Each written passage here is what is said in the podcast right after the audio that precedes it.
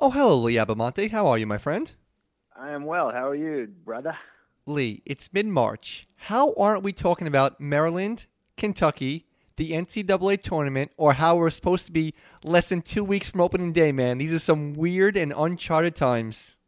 It's actually devastating. And uh, yeah, this is the first year in so many years I've been really excited about Maryland basketball. So that's been killing me.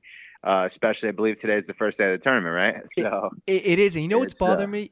Guys like you, you're a diehard fan, and you get guys like uh, Dayton fans and San Diego State. This was their one time, the one year where there wasn't that one dominant team. There wasn't the Zion led Duke team or the 38 0 Kentucky team. This was the year it was wide open. And that's what's bothering me for fans like you of these other teams. This is a sucky time right now. Yeah, even schools like Penn State and Rutgers who haven't been in, and I mean, Rutgers hasn't been in in like 30 years. So I mean, I feel uh, I feel terrible for the, them, those fans, because they're pretty good fans. I mean, they they whipped Maryland a couple weeks ago. So um, yeah, man, it just sucks. I mean, you know, everything. I mean, uh, soccer, tennis, basketball, hockey, baseball. I mean, everything. I mean, the whole world is shut down and we definitely have to talk about sports because that's what really links us. But we have to get the stupid coronavirus talk out of the way because it's consuming every aspect of life from social media to social interactions to everything. When did you first hear about this? I mean, I heard about it a couple months ago, to be honest. Uh, right when it broke out in China, I was doing a lot of TV segments uh, about travel and coronavirus. So, like, you know, in the beginning, I was just like, you know, stay on top of the news, uh, you know, see what's going on. And but we didn't really have any information, you know, and the way I kind of looked at it, um, you know, I wasn't going to go to mainland China for a long time, and then it, you know, kind of spread to Asia, and you figure, you know, it gets taken care of, and then you start hearing about things going on in uh, Italy all of a sudden. And I was supposed to fly to Milan a couple weeks ago to go to the uh, AC Milan game, and then Juventus and Inter Milan. And uh, you know, so I had to change that obviously, and then it just got progressively worse, um, really over a couple month period, and then all of a sudden it's in America, and but you knew it was coming, and and that's kind of the disheartening thing about it is just how unprepared we've been, and uh, you know we kind of find ourselves in the situation we're at now. Like everyone else, I was like, okay, this is nonsense. It's more media-driven hype, which happens all the time. And like you said, once Italy got it, I'm like, wait a minute, Italy is in Asia. Italy, Italy's, I hate to say, mainland where people go. This is really weird. And then when you saw it just take off you knew it was coming here and stuff. And you and I were both traveling uh, when I really, really got wind of it. Were you nervous on your trip, or like you were all over Europe? What were they talking about? Yeah, before the trip, I mean, there was definitely some talk about whether we should go or not. And uh, you know, I I switched my flight from Milan, and uh, you know, I knew there was, uh, you know, it was going on in other parts of Europe. But I mean, it's like, what are you gonna do, man? You got to live your life. And uh, you know, the only thing for me that I had different than uh, most people was that I have a, uh, a friend who lives in uh, Turin in northern Italy. So I was kind of getting some updates and information about how bad it was in northern Italy, and it's still hard to wrap your head around it. You know how how bad it, it is, and uh, how poorly the Italian government handled it, and you know, which is almost as bad as how the American government is handling it right now. But um, it's it's just hard to wrap your head around, and uh, you know, it's all over Europe now. It's all over here, and it's really all over the world. It's just something we just got to get through and deal with. It, it just really, really sucks, and it's just uh, not just sports and travel. You can't watch or, or do. I mean, the economy is tanking. Mean, everyone's retirement accounts are in the shitter, and uh, you know, the stock market is uh, down like a third in like two weeks, which is you know like the crash of '29, basically. You know, it's crazy. When you said the how it's spread in Italy. We're not prepared for it. What did uh, Taiwan, China, Korea, what they do so much better than what we're doing and what Italy's doing? Because if you're judging by what the news is saying, they're not having any new cases, and it seems like they're getting better when everything else is getting worse. What they do so good? Well, I take what China says kind of with a grain of salt because yeah. obviously it's China, but at the same time, uh, I don't think they'd be shutting it down and kind of taking a victory lap if it wasn't really kind of dissipating out there. Um, and you know, with China, again, it's hard to say because it's communist, but at the same time, if I know the Chinese government or you know certainly the Asian mindset, they just went at it. You know, like the South Koreans did. They were testing 10, 15,000 people a day. I mean, literally going like house to house, like stopping people and, and, testing them. And that's how they not, not so much eradicated it, but limited the spread. And, uh, you know they're they're enforcing rules and and people follow them. People do what's good for the greater good in in most countries. The problem with america and new york city specifically i mean walk around the streets. It's like a regular thursday today. You know you don't really notice much different uh, people are still walking around doing their thing. Um, you know, you see stuff on the news. These kids in Florida on the beach just doing spring break, going to the bars, and I blame the government for that. They have to they have to take control because if you give people a chance, like a, a choice or an opportunity to go out and do something, they're going to do it. You know what I mean? You have to kind of take the choice away from them. As un-American as that sounds, in this particular instance, just get it over with. Just you know, just pull the band-aid real fast. Just you know just make that the rule and then people will follow it. Otherwise give them a choice. They're not going to you know? Perfectly said because in the beginning and now i admit when i'm wrong in the beginning i'm like this is bull crap like if i want to go to the yankee game i know not to go see my grandmother. So i and then the more you read about it and i someone tweeted it was great. Someone's like you wouldn't believe it. The scientist knows more than the dude from high school who keeps uh, like posting on Facebook, and it's so true. Once I started reading about it, I'm like, okay, the severity of this, how everyone has it. Now celebrities are getting it. Durant has it. Just be smart. And in Taiwan and Korea, they all stayed in the house and they enforced it. Like they drove around in like the tanks and the trucks, like get in your house, and all the stores complied. I live here in Astoria now. Lee, I went out a couple days ago on Sunday. I walked you would have never known. Listen, you, are going to have the picture of the empty Times Square because tourists aren't here, but every bar, every cafe was pumping like it was a Sunday brunch, man. That's frustrating. Absolutely. I mean, uh, you know, I've been out uh, taking walks every day. I walk my dog. I'll go up to Central Park. You know, I stay away from people and I literally walk on the other side of the street or move out of the way when they come by. But at the same time, I mean, you see people. Uh, I went into Starbucks um, yesterday to get like just an espresso or something, and you know, there was like ten people behind the uh, counter just congregating, giggling, laughing, and you know, you know, it, it's it's it, you can't really tell somebody not to let do it, but they got to be smarter than that. And then you see these videos of spring breakers, it, it, it drives you crazy.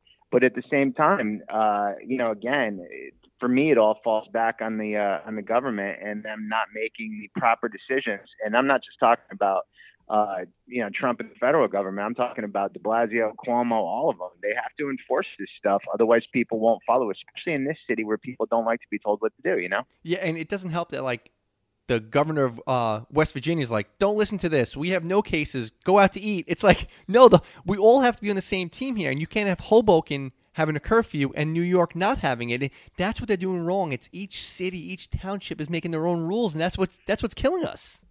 Well, that's why it has to come down from the federal level, and you're exactly right.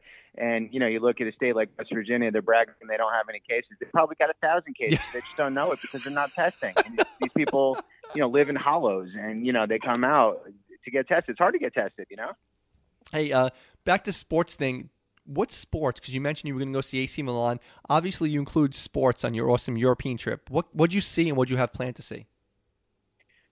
Well, I was supposed to go to the AC Milan Genoa game on uh, it was like a Saturday, like March 1st, I think it was, uh, Sunday, March 1st. It was like an early game at like noon, and then that night I was supposed to go to the Juventus Inter Milan game in Turin, which was like at nine o'clock. So, and it's only like an hour train ride.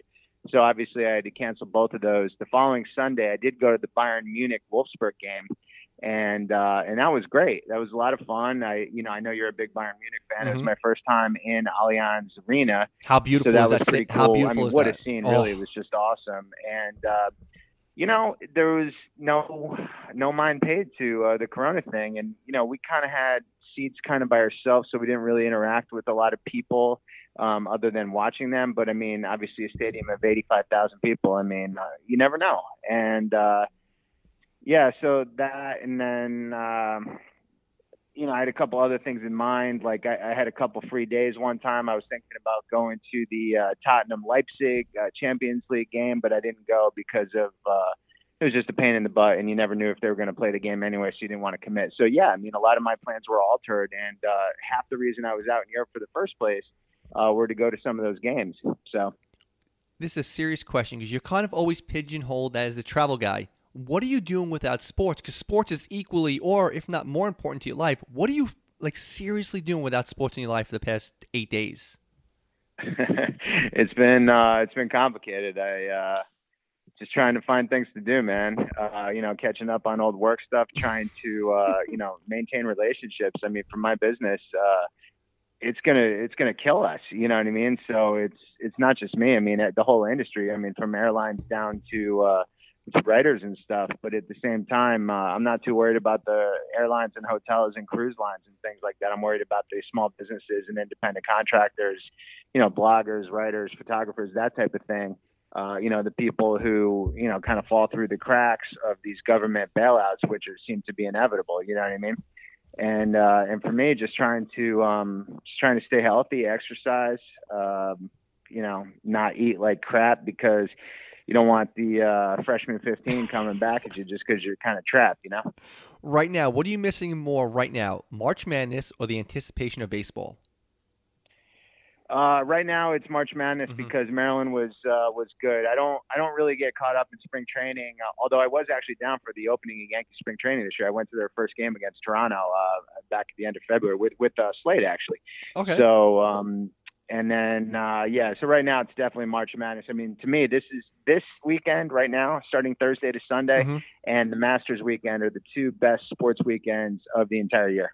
Without that, and the only one I always throw in there with a little wrinkle is I love uh, the first Saturday in May because it's Kentucky Derby, and usually it's a big boxing match. So that, that's usually what they've been trying to do. So I always add that third day, the first weekend of college basketball, the Masters, and that Kentucky Derby Sunday. I always Saturday. I always love that day. You had you know when I was a kid. Yeah. When I was a kid, I loved the Kentucky Derby. I've just kind of uh, just lost interest in horse racing over the years. I mean, I still like like to know who won and stuff like that but when I was a kid, it was like a big deal. And then it's just, you know, the Kentucky Derby is still fun, but in the Preakness and the Belmont, they always suck because there's only like six or seven horses running in it these days. I just feel like the Triple Crown has really lost a lot of its luster over the last 15, 20 years. Oh, it's, it's so much. And you know what? If you watch the Derby, it's 20 horses. It is incredible. Right. And then you watch it three weeks later, it's like, okay, we have six horses. And then they're always going for the Triple Crown. It did. It lost a lot of its pizzazz. And that's, that, that is sucky because that's a those horse racing days, remember even from 10 years ago, Big Brown and stuff, those were special, special days. Yeah, I, I think honestly, um, remember Barbaro? Yeah, I think that's what kind of took me off because Sports Center was doing so much on him. I just got tired of hearing about it. It's kind of like Brett Favre retiring. It was just like the story that just wouldn't go away. well, I'm glad you brought up a quarterback because you had a great tweet. Uh, I think it was two days ago. Thank God for Tom Brady announcing he wasn't going back to the Pats because finally you can scroll on social media it took a breather, and we can discuss sports again. That's when you know for that one second how much sports is an outlet. What are your ideas or thoughts about Brady leaving the Patriots, bro? Well, yeah, I mean that's really all we got going right now. NFL free agency. That's all we got. my my thoughts on Brady are basically like, you know, good for him. Whatever. I mean, uh, who are we to tell the man that he can't go? I mean, uh, Montana left, Favre left. Uh, you know, so many people have left toward the end. Jordan went to the Bullets. Mm-hmm. You know, so Ewing, I mean, me, remember Ewing too? For, yeah, right. Ewing went to the uh, what Supersonics, the Sonics, Magic, right? Which is ridiculous. Akeem Olajuwon played for the Raptors. People don't remember that. Oh my God, yes. yeah, exactly. And uh, you know, so for me, I mean, listen, the Patriots really blew it last year. I mean, they lost to what the Dolphins in spectacularly awful fashion, and they just got blown away by the uh, the Titans at home. So I mean, um, you know, I don't really blame him. He had no offensive weapons, and he still managed to go like 12 and four, whatever they did, whatever they ended up, 11 and five, 12 and four. And uh, you know, I think with those two stud receivers they got down there, mm-hmm. and uh, you know, I'm sure they're going to pick up some of the guys. And they got Arians, at, at, um, head coach, and he's worked with the offensive coordinator before, and then they got Bowles the old Jets guy on defense, I think they're just going to be right up there with the uh, the 49ers and the Saints as uh, kind of the three-headed favorite in the NFC. I mean, why couldn't they win? When eventually sports comes back, I honestly think 2020 might be a wrap with fans and stuff. Do you agree, or you think maybe towards football season we'll be able to sprinkle some fans in there? Well, I mean, it's hard to speculate, and I really hope so. Um, you know, it's it's it's kind of like uh, okay, sports are back now. You guys can all go to the stadium, but all you've been doing is quarantining for three months. So it's like, are you gonna just jump back into Yankee Stadium where there's fifty thousand people? I don't know. Um, you know, you know, because who knows who's got it? Mm-hmm. You don't want to. Can you get it again? You know, there's so many things that we don't know because this is like a new virus, right? So, I mean, for sports, for me, um, I've kind of just basically given up until June, essentially. um, until after like the French Open. I really hope they play Wimbledon. That's one of my favorite events of the year. I hope they play the Masters later in the year, and uh, obviously, obviously baseball, um, the NBA and NHL. I don't know what they're going to do with them. I mean, are they going to finish the seasons in September and then start a new season in October? I mean, how's that work? You know, this is like just uncharted, unprecedented territory. I mean, we really have no idea. And it's weird because, like we said, sports are our lives, and yet I'm not. I don't know if you are. I'm not listening really to sports. Like I used to listen. To, I listen to Buster Olney's podcast. I can't even read a Sports Illustrated baseball preview because I'm like, it's so far away. I'm not going to be reading about the Yankees and Cole. And I had such high hopes for our Yankees this year, and I'm I'm not even reading about sports. I feel, you know, when you travel and you're not on social media every five seconds when you're maybe a remote place. Like I was just in Pakistan, I wasn't even on my phone, so I had no connection to sports at all. That's the way I feel I am because I don't even want to read about it because I don't want to get the get hyped for no reason. Yeah, you know, I still find myself going to like ESPN, and I, you know, I'm a, you know, I'm a huge tennis fan, so I go to like ATP and Tennis.com and like check out those sites and apps and stuff like that. And you know, there's nothing, there's nothing going on. They're just like writing about, uh, you know, replaying stuff that happened in 1994. You know what I mean? It's like, Jesus, yeah, you know, but I feel for them. They got to create content. I mean, they're gonna, you know, they got to worry about losing their jobs too, and like they're losing traffic, ad revenue, the whole thing. This this whole thing is just affecting everybody. Um, you know, so I mean, for me personally, man, I don't know. I mean, I'm just trying to, you know, watch some some Netflix, catch up on some some different series I've been meaning to watch. I'm gonna hopefully start writing my book and uh, you know do do a couple different things. Um, maybe start my own podcast. So uh, yeah, man, it's it sucks. It sucks, but you got to stay positive and uh, try to make the best of it as hard as that can be. Especially watching the stock market tank every day, and uh, you know everyone's getting sick around you. It's it's crazy, man. It's like it's like the zombie apocalypse, dude. There's nothing like this, you know. Yeah, and we're all being held captive in our apartments. And I was going to ask you, and you had just answered my questions. What are you doing with your time? And you had one of the coolest things that you put on Twitter. You had the list of the Mount Rushmore of athletes from a bunch of cities. Do you have the list in front of you? Because I want to talk about it. Uh, I don't have it in front of me, but I, I know it from my, my head, you know? Well, you made it. The New York one, obviously, it's Babe Ruth, Lawrence Taylor, that obvious. Basketball, you went with Ewing, and I agree on that, but a few people said Bernard King. And now my buddy made a great point because you, you put hockey, because everyone puts the hockey one in there. Can we take off hockey? Because Messier, people wanted Messier on there, and you put Tyson on there. Can we do that?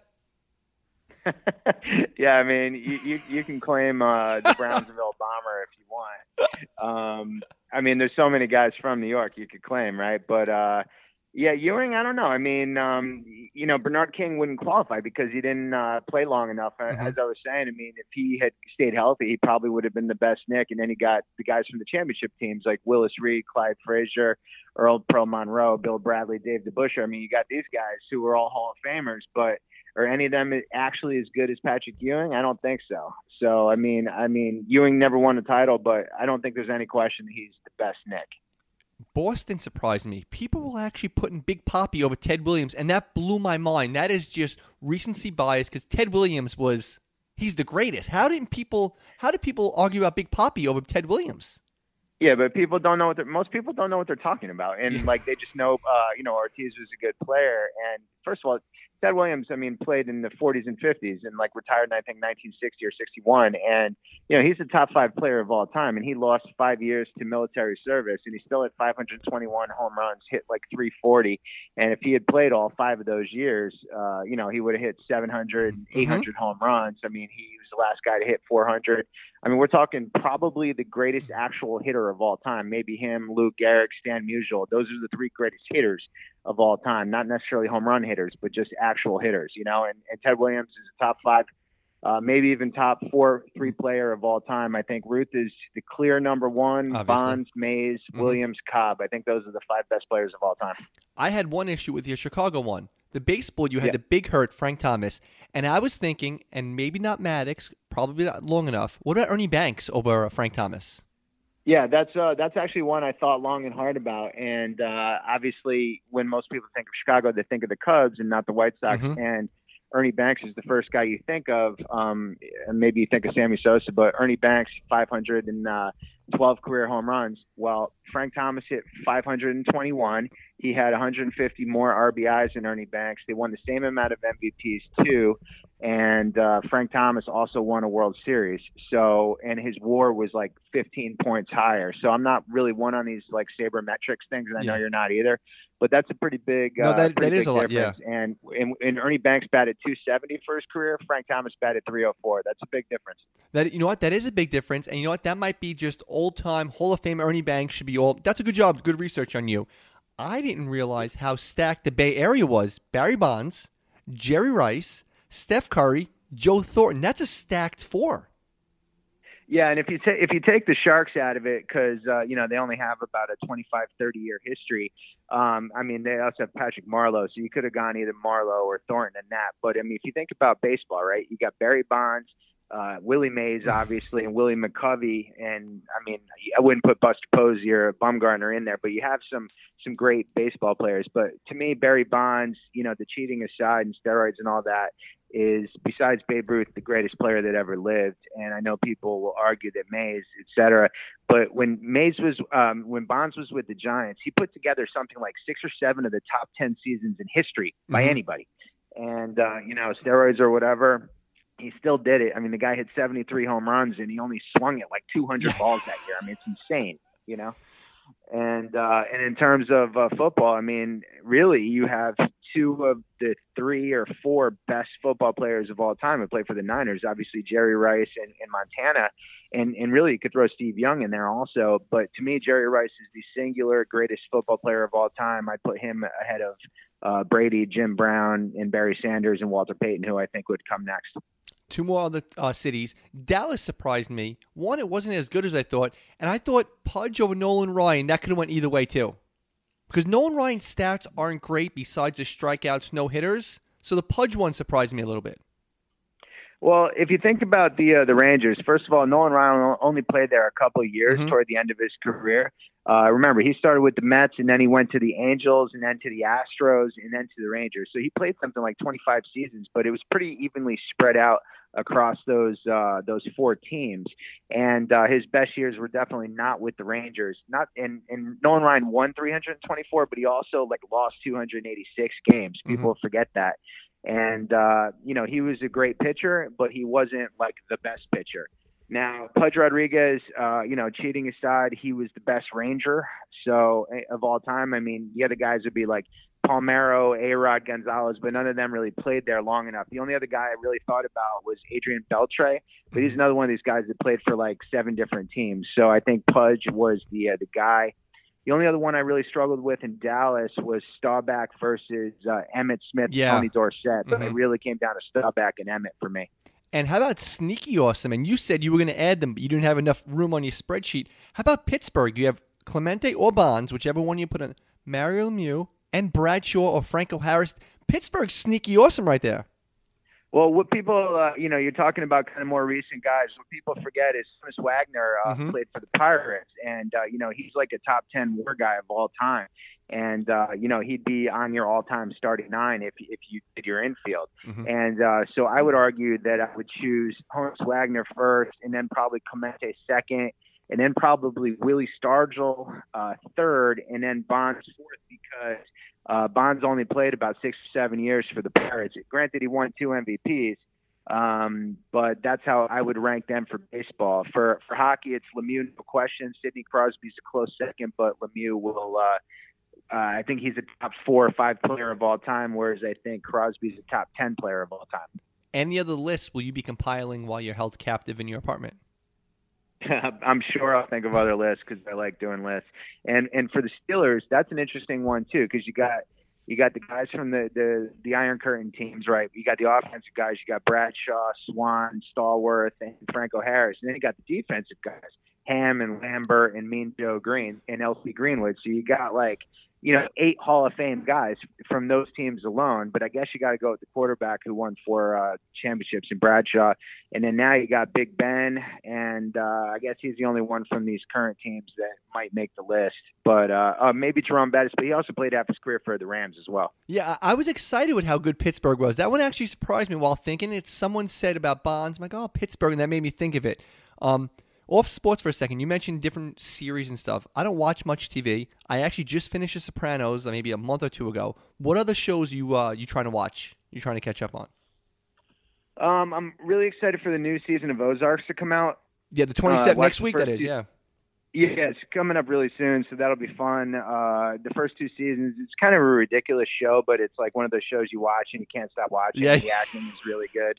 Um, you know, it's kind of like the show Billions. It's a little far fetched, but I mean, you kind of get into it and you just kind of accept it for what it is and like kind of get into it.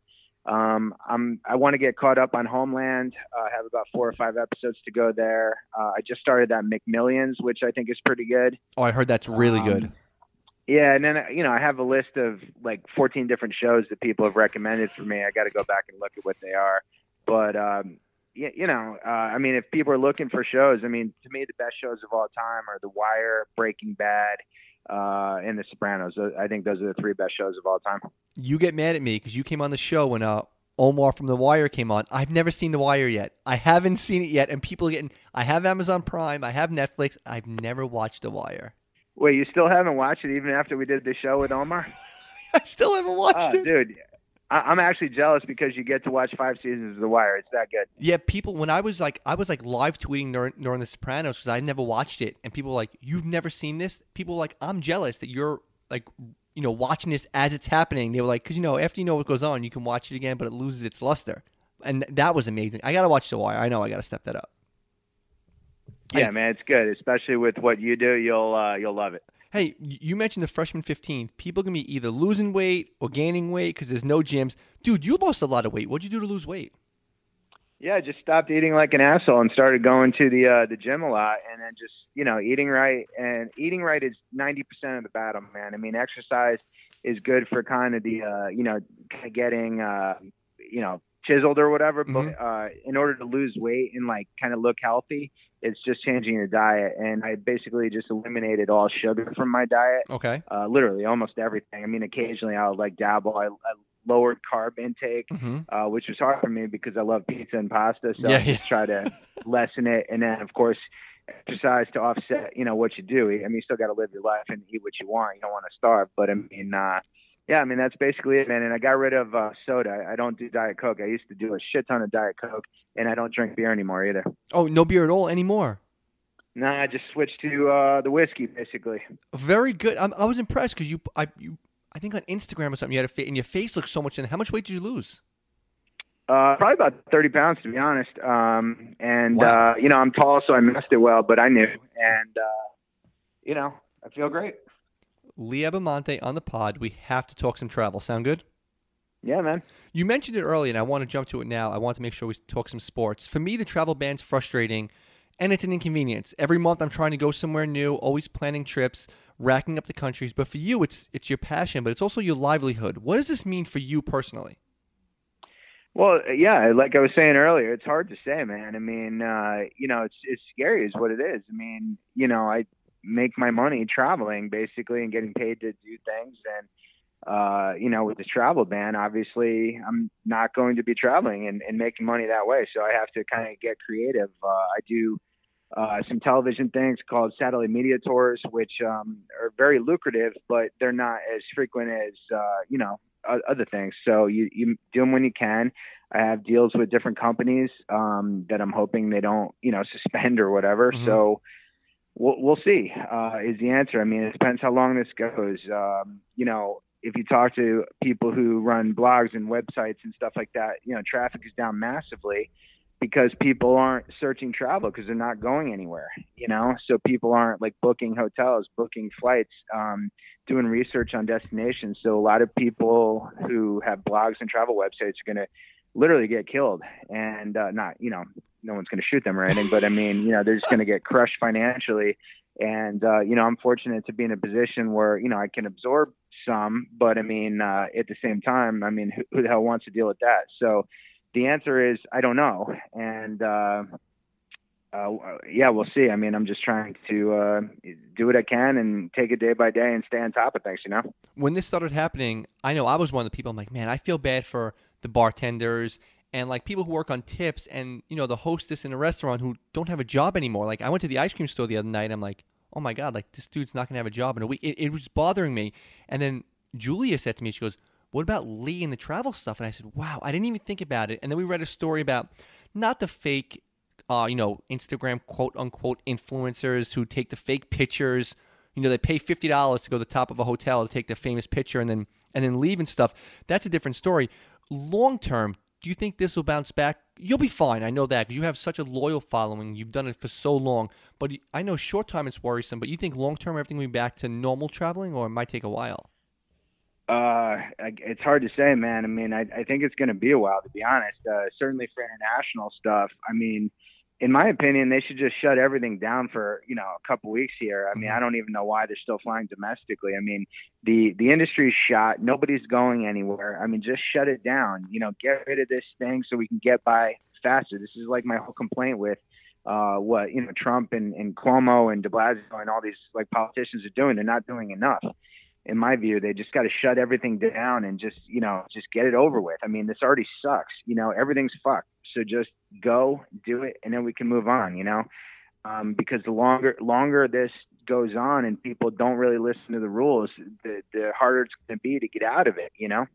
Now we're we're talking again selfishly me. Are we going to be talking cheap flights, a lot of big deals, or will the airlines be putting on like maybe extra cleaning taxes and stuff like that to kind of recoup the losses? Which way do you see that going?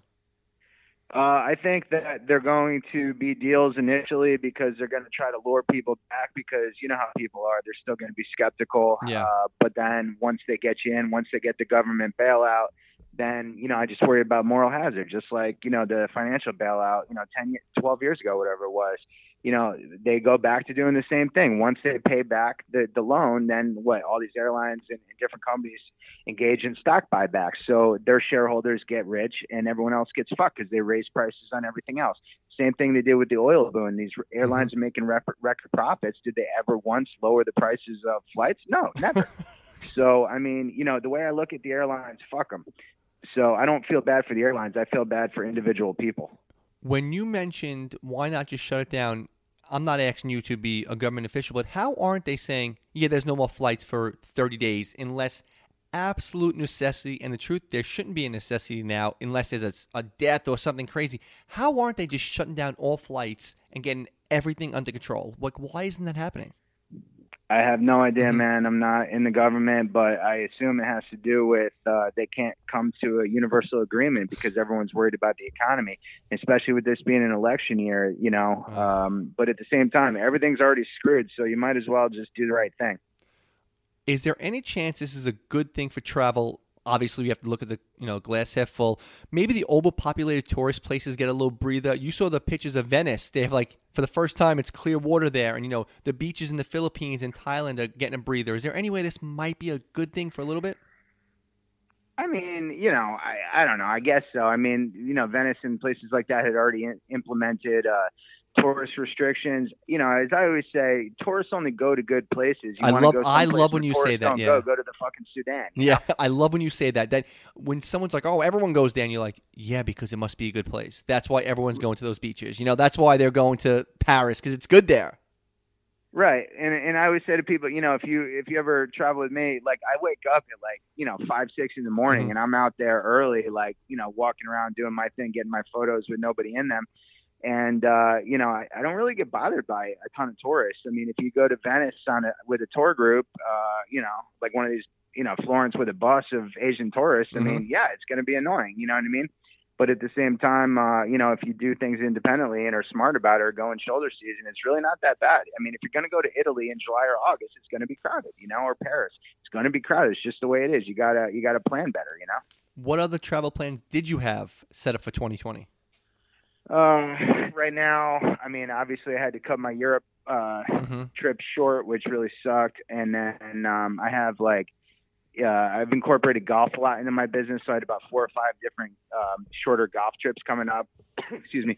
Um, some of which, uh, you know, were relatively lucrative. So it's it's frustrating because I'm out money on those. Not to mention, I just love playing golf, and they're in cool places and uh, in warm weather. So it's um, it, it sucks. And you know, I had a couple other trips like that I was thinking about that I hadn't pulled the trigger on yet. I just had a wedding in Costa Rica um, that I was excited to go to, canceled in June. So um, you know, and that's just the first half of the year, and uh, you know, I hadn't even gotten into summer and fall yet, so we'll see. People always ask you, always ask me to ask you about the miles, this and that. I know you have sponsors, so give the plugs for your recommendations for Lee. What's the best card to get miles? What's this? What's your expertise and all that stuff? Because people always asking you. Yeah, I mean, uh, you know, I always tell people uh, join all the programs, and uh, because you never know, I always say the best flight is a direct flight. Um, but now with the uh, the status on the airlines, it's kind of annoying because it's dollar based and some are segment based, so you have to kind of think of it a little bit differently, especially if you fly United like I generally do. Mm-hmm. Um, so you gotta you gotta just kind of plan ahead, see how much you're going to be spending now that it's dollar based, and then just kind of try to stay loyal to one airline. Um, in terms of credit cards, I do uh, I do the Bank of America Premium Rewards card uh, because you get uh, it's a low annual fee and you get multiple points per dollar spent on travel and dining. Of course, there's no real travel or, or dining these days, so that makes it a little bit difficult. But uh, um, the other cards that I have used in the past are the Chase Sapphire card for the same reasons, and um, you know the Amex Platinum, but I don't really use that anymore. I used to use that, so. Uh, but yeah, I mean, you know, I work with Bank of America, and I think their card's fantastic. Does this absolutely destroy the cruise business for a while? Uh, yeah, it's not good for the cruise industry right now. Uh, it's going to be tough for them to um, recoup. I know that Trump has said that they're going to bail out the cruise industry. Um, you know, I have mixed feelings on that, kind of like the airlines. Uh, and I actually like. I'm one of the few people that actually like cruises mm-hmm. because it's like a luxury hotel that moves, so you're in a different place every day, which yeah. is kind of cool. You don't really have to do anything. But at the same time, uh, you know, it's not good for that many people to be in one place. And you know, it's not just coronavirus. You've heard about different outbreaks uh, over the years, and I've yeah. been on ships where where things have happened, and you know they had to basically hunker down, and uh, you know you can't touch anything, and you constantly Purelling your hands. So I mean, uh, it just happens. I mean, we have that many people in an enclosed area, and something goes wrong. I mean, it's just uh, it's just a bad omen. But you know, people are going to come back. They're going to cruise because it's affordable, and um, you know, people like cruising. What can I tell you? All you can eat, all you can drink. I mean, what else do you want? You know if you hear things are getting better, a lot better, and June 1st, there are some cool places with cheap flights, will you be going or will you be still a little nervous about going? Um, I wouldn't be nervous about going at all. Um, I mean, you know, I, truthfully, I would I would travel now mm-hmm. uh, if I was allowed to. Um, but at the same time, uh, I'm just trying to do the responsible thing and uh, you know not bring on anything unnecessarily. I mean, I'm I'm a bit of a germaphobe, but at the same time, uh, you know, I'm just trying to be smart here. And if I have it, I don't want to give it to other people, and I don't want to be that guy if somebody coughs on the plane, like giving them dirty looks, you know. I, I love randomly going on your Instagram page. I don't have Instagram. Randomly, I'll check out, see what you're doing, and people be, "Hey, Lee, have you ever been to?" Insert any country, and obviously you have. So I'll never ask you that. But how about some cities you're either dying to go back to, or cities you've never visited that you really want to check out? Are there like anything that stand out for you? You know, I would say um, I, I did a, uh, you know, ironically China, right? So in October I was in uh, in China, and I basically just picked four random cities in China that I'd never been to, mm-hmm. and half of them you haven't even heard of, right? So it's like China, people forget they have 115 uh, cities with over a million people, right? You, you realize the United States only has eight? I mean, that's madness. So, you know, wow. I just picked some random cities and every one of them was pretty awesome. And everything's like pretty much brand new and you literally know nothing about it. So, I mean, exploring more of China was kind of on my list. I mean, nowadays, uh, you know, I'll probably wait till I go back there for a little while, but um, getting to know China a little bit better and going back to Brazil is probably big on my list because I haven't been there in like almost 15 years. I know you were trying to complete the Travelers Century Club. I think it's 325 countries and territories and I think you had five or six places to go. How many more places do you have to finish this another new list? Because you already have the 193, the 325. How many places on there can't you visit? I know there was like a loophole, but two of them you can't even go to, right? Yeah.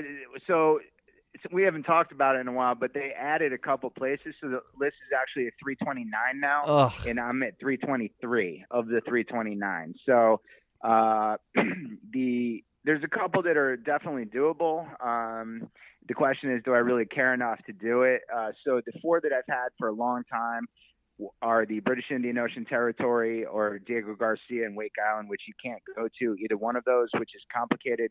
Uh, Tristan da Cunha, which requires a really long boat ride, and uh, um, Socotra Mm-hmm. off the coast of Yemen, which has uh, been off limits. Although you can go, but you have to spend a week there. And I've been remiss to spend a week there because I mean, what the fuck am I going to do there for a week? And then um, new ones they've added are South Georgia, which is you know South Georgia, South Sandwich Islands, down off the coast of Antarctica, which I'd actually really like to go to because they have like four million penguins there. It's the highest uh, density of penguins anywhere in the world. The problem is it's like a three week trip, Mm. and uh, I don't really like boats. so one of these days I'll do it. And then the uh, the last one that they just added is uh, South Ossetia over there in the uh, the Caucasus. And are you gonna see? I know you. I know you're a competitive guy, but you mentioned Wake Island. You can't go to. Why can't you go to it? Because it's owned by the uh, U.S. Uh, Wildlife uh, Federation or whatever they call it, um, the government uh, agency, and they've in the last like 40 years, 35, 40 years, they've only allowed one trip to go there, and that was in 2008, and I was hoping to go. But I was in business school at the time, and I had finals, and they wouldn't let me out of my finals, so I had to uh, not do it. And I was told that they would do it again for the uh, the 70th anniversary of the Battle of Wake Island, and uh, of course they uh, or 75th anniversary, and of course they uh, canceled that trip. And I was in Guam uh, three different times or four different times to go to Wake Island, and each time it was canceled. So it's very frustrating. Now, 329 is the number. Is there anyone who who uh, hit all 329? Uh, I'm sure there is. It's hard to say because the number keeps changing, and I, I haven't really paid much attention over the last few years. I kind of like lost interest in it. I mean, I'd like to, I'd like to do it obviously because I'm so close to the end. But Mhm. unless I can do the British Indian Ocean Territory and Wake Island, um, I'm not going to put any huge effort to go to the others unless it just kind of, you know, you know, falls into place or whatever. Just because it's a lot of time, a lot of money, and you know, it's going to places that aside from South Georgia, I'm not like really dying to go to. You know. One sporting event Lee Abbamonte wishes he could have witnessed live. One event. Um, Christ. Uh, well, if we're talking about historical event or sports, Yeah, it's sports. One sporting event that you wish you could have witnessed live, when, whatever it is. Because you and I have been to a ton. You've been to everything Super Bowl, Olympics, everything. But one sporting event throughout history that you wish you could have witnessed live. Sitting first row at what? Uh, well, in my lifetime, I, I wish I I didn't go to. Uh, I guess it was Super Bowl 42, the uh, when the Giants beat the Patriots with the David Tyree catch. Mm-hmm. And I've, I've regretted that ever since because I thought the Giants were going to get their asses kicked, and I didn't want to spend all the money to do it. So uh, I've regretted that ever since. Um, I wish I was at Game Six, 1996. Mm-hmm. uh, for obvious reasons. And um, yeah, those are the two in my lifetime that I really, really wish I had gone to. Um, in terms of uh, ever, it would have been pretty cool to be at the um, Bill Mazeroski uh, Game yes. Seven against, even though it was against the Yankees in the 1960 World Series. That would have been pretty cool.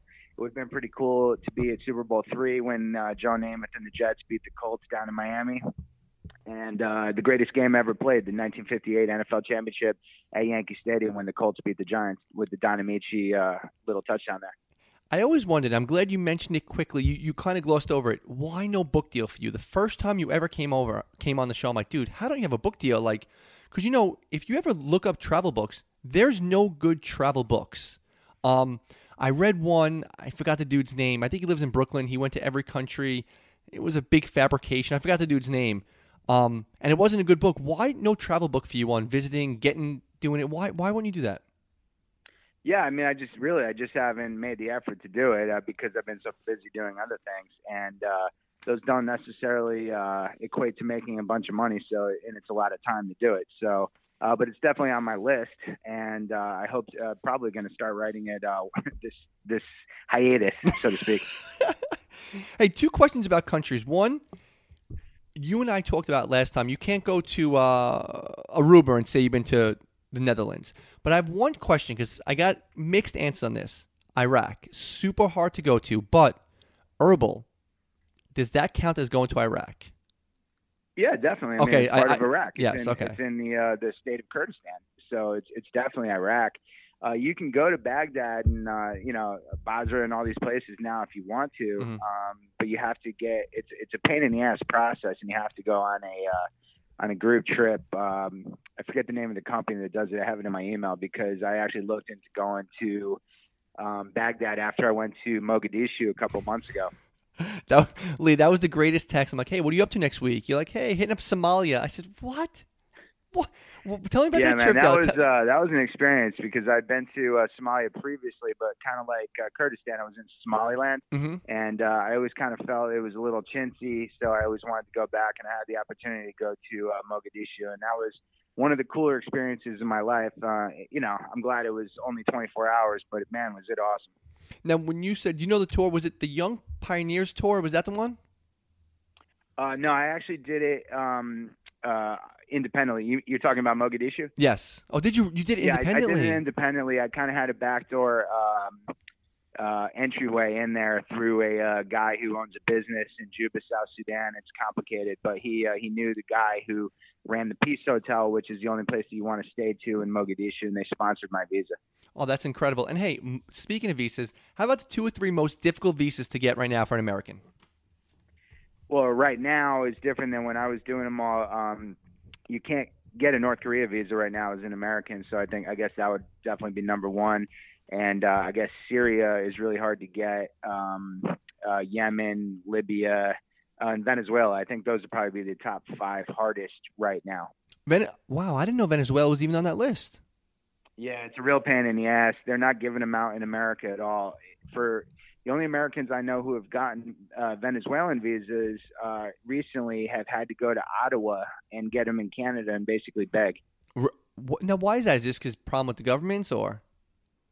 Yeah, because Venezuela has been run by criminals for the last Yeah. 30 or 40 years, and uh, you know they don't like uh, Americans interfering in their business. And uh, uh, I forget the guy's name who's president now, but he he doesn't like Trump, so uh, they basically cut off uh, visas for for us in in, general. Two more things. One, where is Lee traveling to first when we're able to fly again?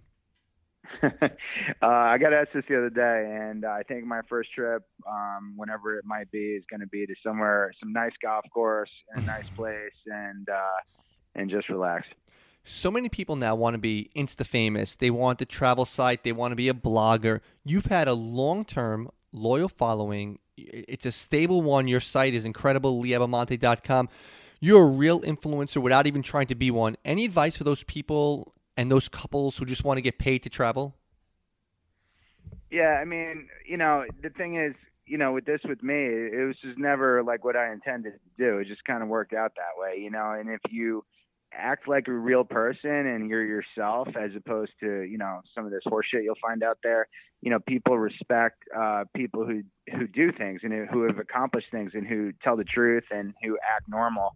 And um, you know, who if you can inspire people, they like that. But if they can relate to you, that's the most important thing. And uh, that that's where I've always found people say to me is that I'm relatable and like I answer people's questions. Like if they write to me, I, I answer their questions. You know what I mean? So uh, and I like to engage with people. Well, give the plugs for everything the Facebook, the Twitter, the Instagram, your website. Give the plugs for everything before we finish up. Yeah, everything is uh, Lee Abbamonte at Lee Abbamonte on all social media. That's L E E A B B A M O N T E, and uh, my website, as you mentioned, is leeabbamonte.com. And uh, if you look me up, I'm the uh, the tall, handsome gentleman. Always wearing a Yankee hat. Oh, generally always wearing a Yankee hat. Although I, I did get a new one in the uh, in the roster re- recently because 47 stopped making those old uh, faded Yankee hats. Now they all, only have the faded ones. The the ones that you and I would always wear because they were the best, best, most, co- and they fit so good on our heads, didn't they? Yeah, the the uh, the, the the fitted ones. I forget who makes them, but they they have that thing in the front. They stick up. you know, Yes. and my head is weird. It doesn't fit them well, so I don't really like them.